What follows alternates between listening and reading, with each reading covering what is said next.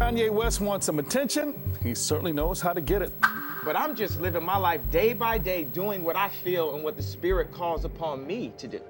Han har försökt bli president. Han har fyra barn med Kim Kardashian och han är en av världens största artister. I flera månader har Kanye West skjutit upp släppet av sitt tionde album. He talked about why he listened to me, and he said he listened to me because I valued what he had to say.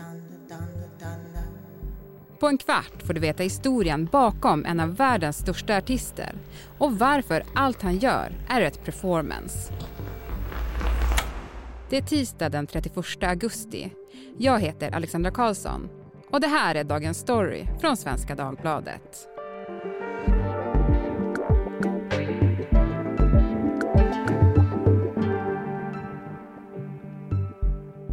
Helle Schunnesson, du är kulturjournalist och redaktör på L och ett stort Kanye West-fan. Varför behöver vi prata om Kanye West?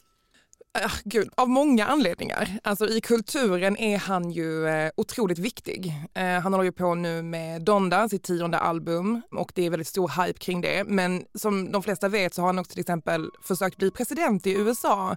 Ehm, han är modedesigner. Alltså han är bara för kulturen en otroligt viktig person. Eh, speciellt inom hiphopen såklart.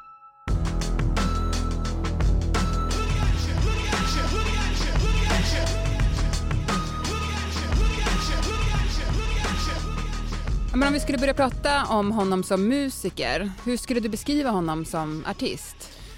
Han har ju verkligen så revolutionerat hur, hur hiphop låter men hur musik låter eh, generellt det känns som att ofta, kanske speciellt i Sverige när man pratar om honom, så är han lite såhär, den där token, vad håller han på med egentligen? Och det är lätt att glömma att han är liksom, men en av vår tids största musiker. Um, han började ju då som hiphop-producent uh, och liksom producerade beats och sound till andra artister, men ville alltid bli rappare själv. Men han lät liksom inte som någon annan gjorde och han hade inte samma liksom stick som de andra hade.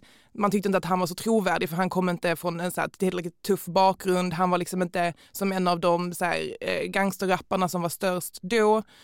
Men sen så när han till slut fick börja släppa musik själv så gjorde han det ja, men, som, ingen, som alla gör idag men som ingen gjorde då.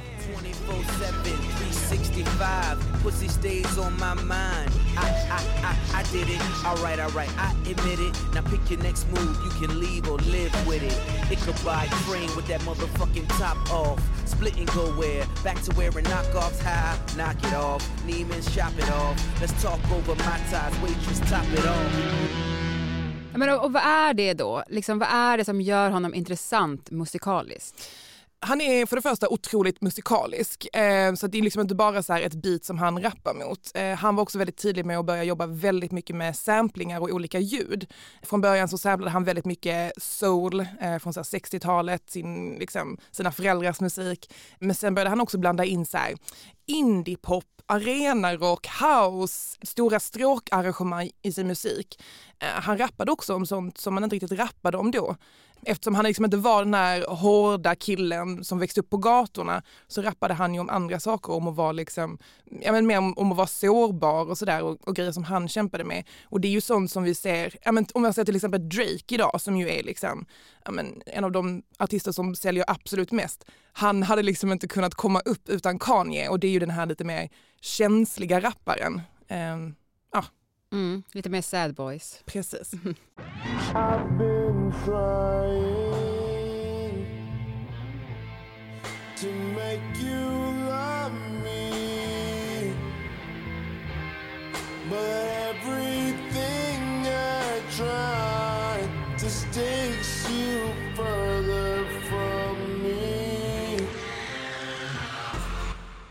Du var ju lite inne på det, men hur har hans utveckling sett ut under åren? För det känns liksom som att han har gjort väldigt mycket olika saker, även med sin musik. Mm.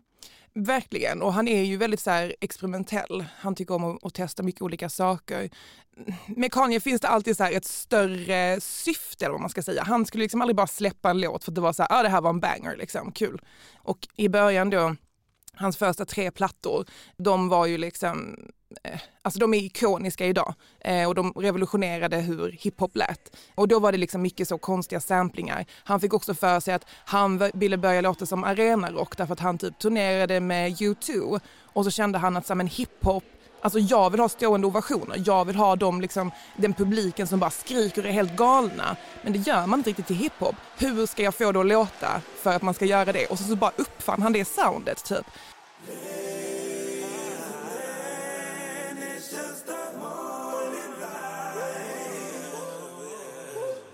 Sen så liksom på senare år har han ju blivit lite så här nyfrälst. Han släppte ett album med sin gospelkör. Han släppte sen ett album med typ kristen rap. Så att han har ju liksom gått väldigt många olika vägar. Men gemensam nämnare är att det låter alltid nytt och konstigt och ofta otroligt. Men är det det då som gör honom till en av världens största artister? Alltså just det där?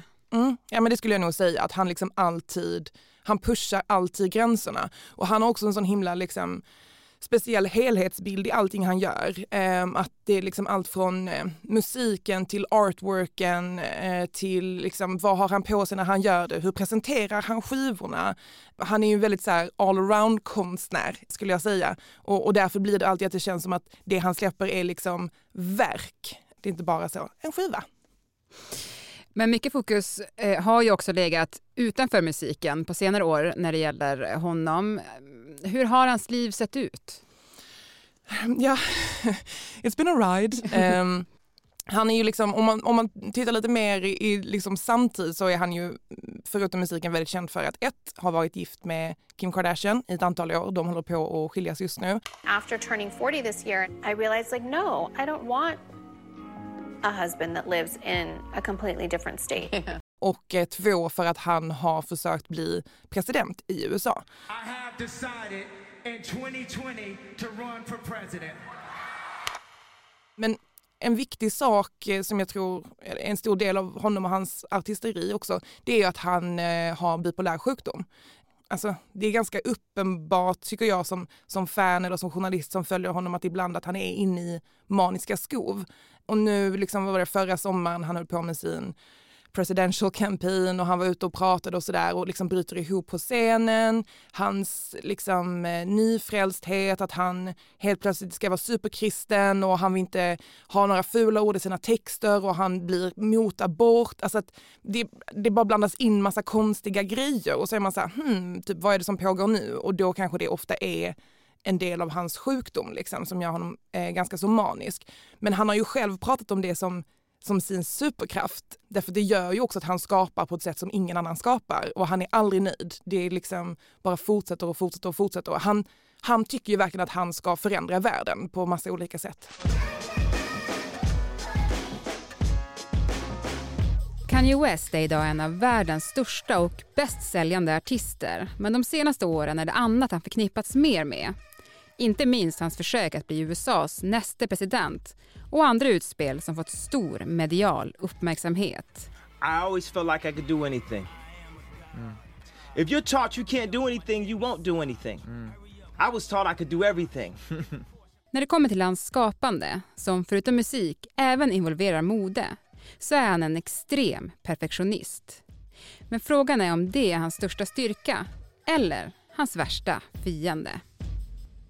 Ja, alltså jag förstår hur man kan tänka på det som en fiende för det gör ju ofta att skivorna de kommer inte när det är sagt att de ska komma eller han byter namn på dem tre gånger eller han byter artwork på dem fem gånger. Men samtidigt så tror jag att det är ju det som gör honom till honom.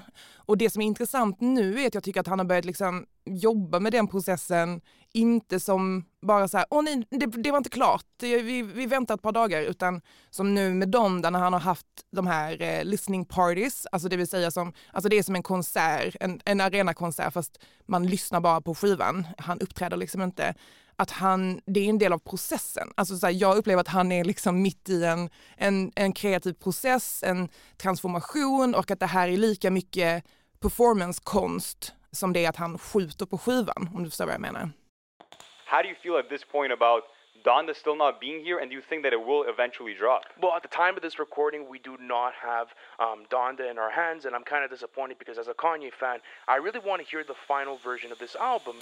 Donda är ju hans tionde album. Kan du inte berätta lite grann alla turer som har omgärdat det här albumet? Du var ju lite inne på det, de här lyssningsfesterna, men liksom Berätta. Mm. Det skulle ju först komma redan förra sommaren eh, men blev uppskjutet. Och då hade han ju kanske också ganska mycket annat på gång med sin presidential campaign och med att Kim Kardashian, hans eh, fru, då ansökte om skilsmässa i februari. Han har också eh, liksom levt ganska länge på sin, eh, han har köpt en så här gård i Wyoming och dratt från LA och han håller på med olika projekt där och sådär.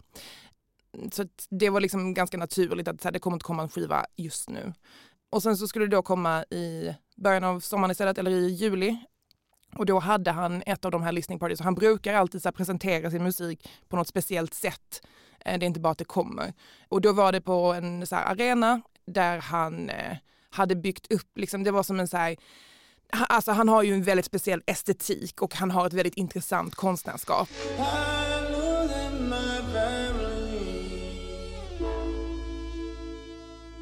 Det var liksom en arena som var fullsatt och den sålde också bara slut på ett par dagar för så stor är han. Fans said the artist essentially just vibed out to his own music in the middle of the Mercedes-Benz Stadium in Atlanta, Georgia in front of a sold out crowd of thousands. Um, men att det var liksom en helt vit scen och så är det som att han liksom går omkring på scenen när man spelar skivan och, och det var också mycket låtar som var så här, är det här en demo typ eller så här, är den här klar? Så känslan var ändå att han så lite testade det mot publiken. Och det var ju då det första och skivan skulle komma. Det gjorde den inte.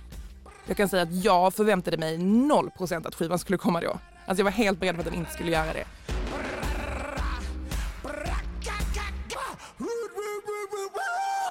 Och sen så kom det då ett andra listening party som var mycket mer välproducerat. Det slutar med att han liksom lyfts upp i vajrar som Jesus it was a lot. Mm. Eh, och då skulle plattan komma, men den kom inte. Och sen så var det då ett tredje listening party i Chicago, hans hemstad, där han också hade byggt upp en replika av sitt barndomshem där han växte upp med sin mamma. Barndomshemmet, ett litet hus med ett kors på taket, var placerat mitt i Soldier Fields arena i hemstaden Chicago. Där stod han, omringad av en publik på omkring 40 000 som kommit för att lyssna på alla spåren på det osläppta albumet Donda. Innan kvällen var slut hade publiken både fått se exfrun Kim Kardashian äntra arenan i en brudklänning och sett Kanye West sätta eld på sig själv. Festen var slut, men släpptes albumet som utlovat? Nej, det skulle dröja ytterligare några dagar. Men så i söndags meddelade bland annat Spotify att albumet äntligen var släppt. Kanye West has just dropped his new album Donda, and this is a massive moment for the hip hop community because at one point, no one really thought that this was going to be coming out and that they has. I'm so happy, man. I mean, oh after all God. these fucking delays, it's about time that it's here. Den här skivan har ju en särskild betydelse just för att den heter ju Donda och Donda är ju hans mamma som dog väldigt hastigt och väldigt eh, tragiskt. Mm. Varför döper han det här albumet efter henne? Alltså hans mamma var ju verkligen hans liv kan man säga. Alltså det var som han har sagt hans första och största fan. De gjorde allting ihop. Hon var liksom han växte ju upp ganska mycket med henne ensam. Hans föräldrar skilde sig tidigt och han har inga syskon. Eh, och de var liksom ett radarpar. Han har följt med henne runt om i världen. Hon är så professor när hon har undervisat på olika platser. Jag tror att det är hon som liksom gav honom känslan av att så här, du är excellent och du kan göra vad som helst. Can't you see? You're like a book of poetry. Maya Angelou, Nikki Giovanni. Turn one page and there's my mommy. Hon eh, gick då bort i komplikationerna efter en eh, skönhetsoperation. Och eh, liksom det man säger är att eh, han, han klandrar sig själv så mycket för att det var han som betalade för det. Eh, och att han var så här, hade inte jag blivit känd, hade inte vi flyttat till LA, hade inte jag varit rik, då hade inte hon gjort den och då hade hon varit här idag. Så det är ju som en sån grej som han aldrig riktigt kommer över. Och han använder sig av namnet Donda väldigt mycket, alltså i olika projekt. Liksom. Det är uppenbart att det är väldigt närvarande för honom Ehm, nu är han ju själv pappa till fyra barn, alltså så här, han tänker nog väldigt mycket på det här med familjen och med föräldraskap och, och sådär. Och eh, nu kommer liksom äntligen skivan som är Donda, som är hans mamma.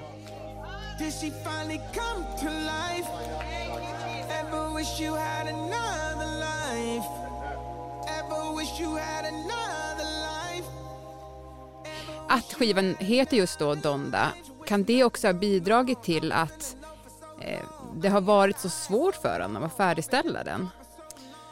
Ja, det tror jag säkert. Ehm, men sen så är han väl också liksom Alltså han, har ju en helt, han är helt obsessiv när det kommer till detaljer. Alltså han skulle aldrig lämna någonting åt slumpen. Han kan sitta och mixa om grejer in i sista sekund. Han har till och med liksom gjort om låtar efter att skivan har släppts och varit så, nej vänta uppdatera med den här låten istället.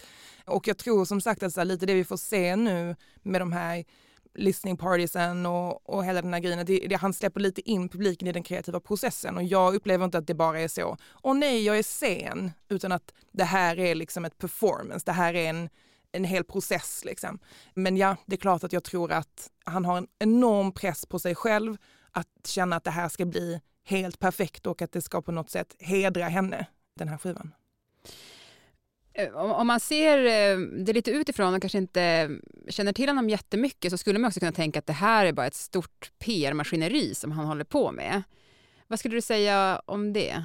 Men det är så svårt det där med PR-maskineri för det är ju typ så otroligt negativt laddat. Att säga ja, jag tror att han gör detta medvetet, men jag tror att han ser det mer som en konstnärlig process som vi får ta del av än som att han ska så här, lura folk. Och sen så tror jag, alltså helt ärligt också, han är så jävla weird. Han behöver inte jobba med PR-maskineriet. Det kommer komma press oavsett. Jag tror att han ser mer som att det här är liksom ett stort konstprojekt än som att det är en PR-gimmick. Jag menar, och är han då en musiker främst eller är han ett fenomen? Alltså han ser ju sig själv som en renässansman och jag är beredd på att hålla med om det. Eh, så det är klart att musiken kanske är hans främsta uttryck men han är en, han är en konstnär och han är ett fenomen.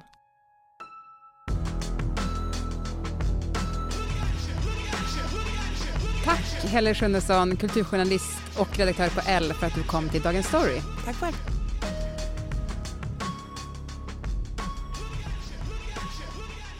Programmet idag producerades av Daniel Persson Mora. Redaktör var Maria Jelmini. Och jag heter Alexandra Karlsson.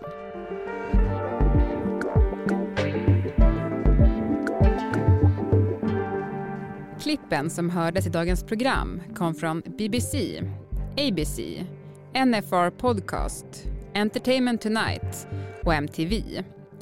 Musiken som spelades kom från albumen The Life of Pablo, Yay, Kidsy Ghosts, Graduation och Donda.